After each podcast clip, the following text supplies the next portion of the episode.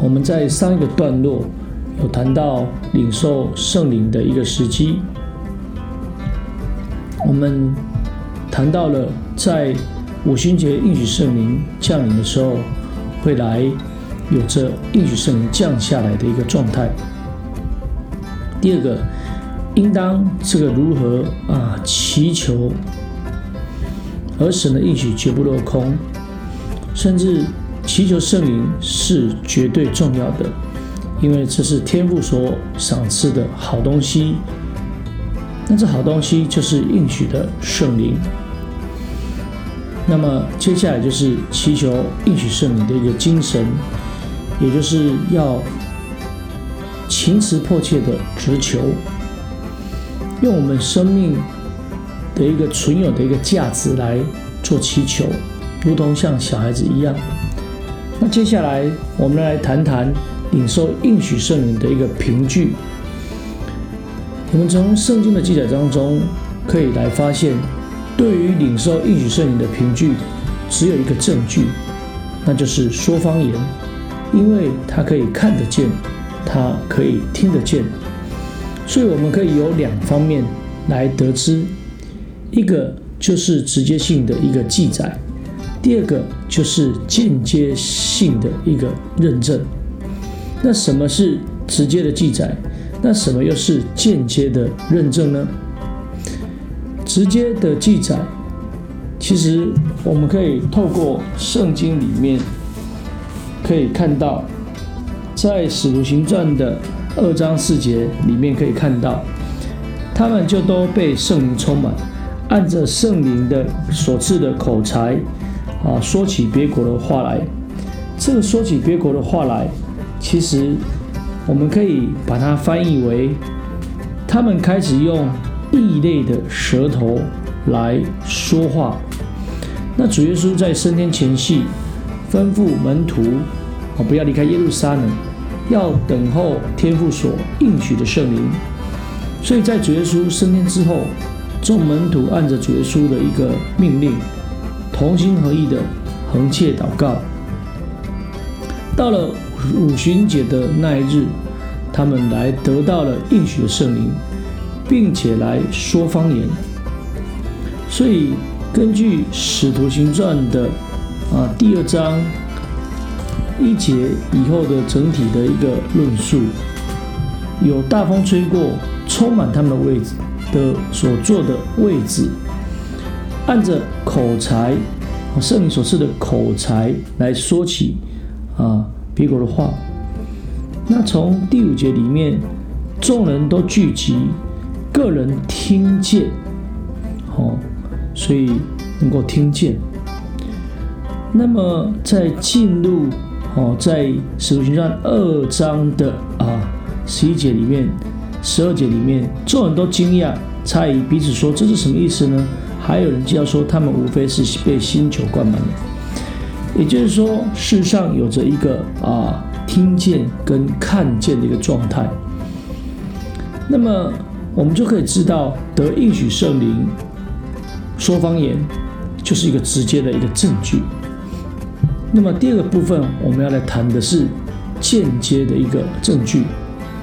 那这个彼得啊，到了这个哥林流的家里来布道。那当时和彼得同来的这个信徒，当时受这个哥尼友的一个邀请。他们从约帕的这个地方来到了该撒利亚，那那一些啊哥尼友的家人就来等着。那当时他们得圣灵的一个依据，根据使徒行传的十章四十四节、四十五节里面，圣灵降在一切听到的人身上，那些奉歌里和彼得同来的信徒，见圣灵的恩赐，哦。也交在外邦人身上，就都稀奇，因听见他们说方言，称赞神伟大，所以在这个方言里面是在称赞神的。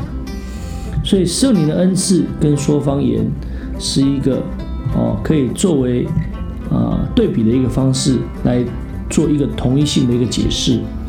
所以圣灵恩赐跟说方言也是一致的。因此，我们就可以知道，用不同的翻译版本来做思考的时候，当他们正用舌头说话的时候，那彼得就是在外邦人哥林流的家里来布道。这彼得已经打破界限，打破了他们的界限，所以他们就去到这个该萨利亚。因此，我们就可以看到，这个说方言是应许圣灵的一个外在证据。其实跟当时我们在第一个哦《使徒行传》在引用圣经的时候是一致的，听见、看见。所以众使徒借着啊亲自领受应许圣灵的一个体验，所以这彼得就来鉴定哥林流家人受圣灵的标准。事实上，在《使徒行传》的十章四十六节里面，或四十几节里面，特别这这样说到十七节。于是彼得说：“这些人既受了圣灵，与我们一样，谁能禁止用水给他们施洗呢？”这个一样到底是在什么地方一样？事实上，就是跟五旬节应许圣灵的降下是一样的一个现象，可以听见、可以看见的，所以个人也会有感动。所以，我们就可以知道，当彼得说：“这些人既然受圣灵与我们一样，谁能禁止用水给他们施洗呢？”所以，彼得在下一章里面，在十一章里面就说：“我一开讲，圣灵便降在他们身上，正像当初降在我们身上一样。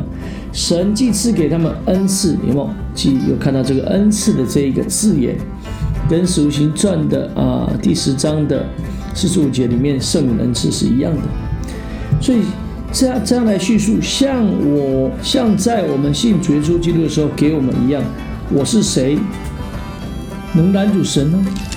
也就是进入啊，当时有着啊犹太的弟兄哦来询问，甚至到了耶路撒冷会议的时候，其实彼得都是说着一样的话，所以可以说明。这些虔诚信主的外邦人得圣灵的凭据，就是跟彼得一样。那今天我们的真耶稣教会是不是也跟他一样呢？是的，我们也是借着啊说方言来成为得圣灵的一个凭据。所以，无论是首先领受救恩的犹太人，或是后来进入这个恩典的外邦人，包括我们真耶稣教也是一样。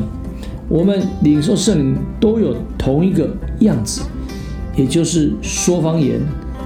进一步的来说，就是用舌头来说话。那感谢神，我们在这一个段落领受应许圣灵的凭证，从直接的记载以及间接的认证，我们有做出哦比较哦通盘式的一个了解。感谢神。那这一段就分享到这里。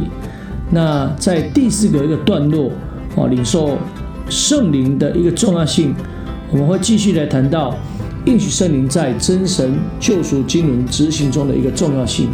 感谢神，今天的分享就到这里。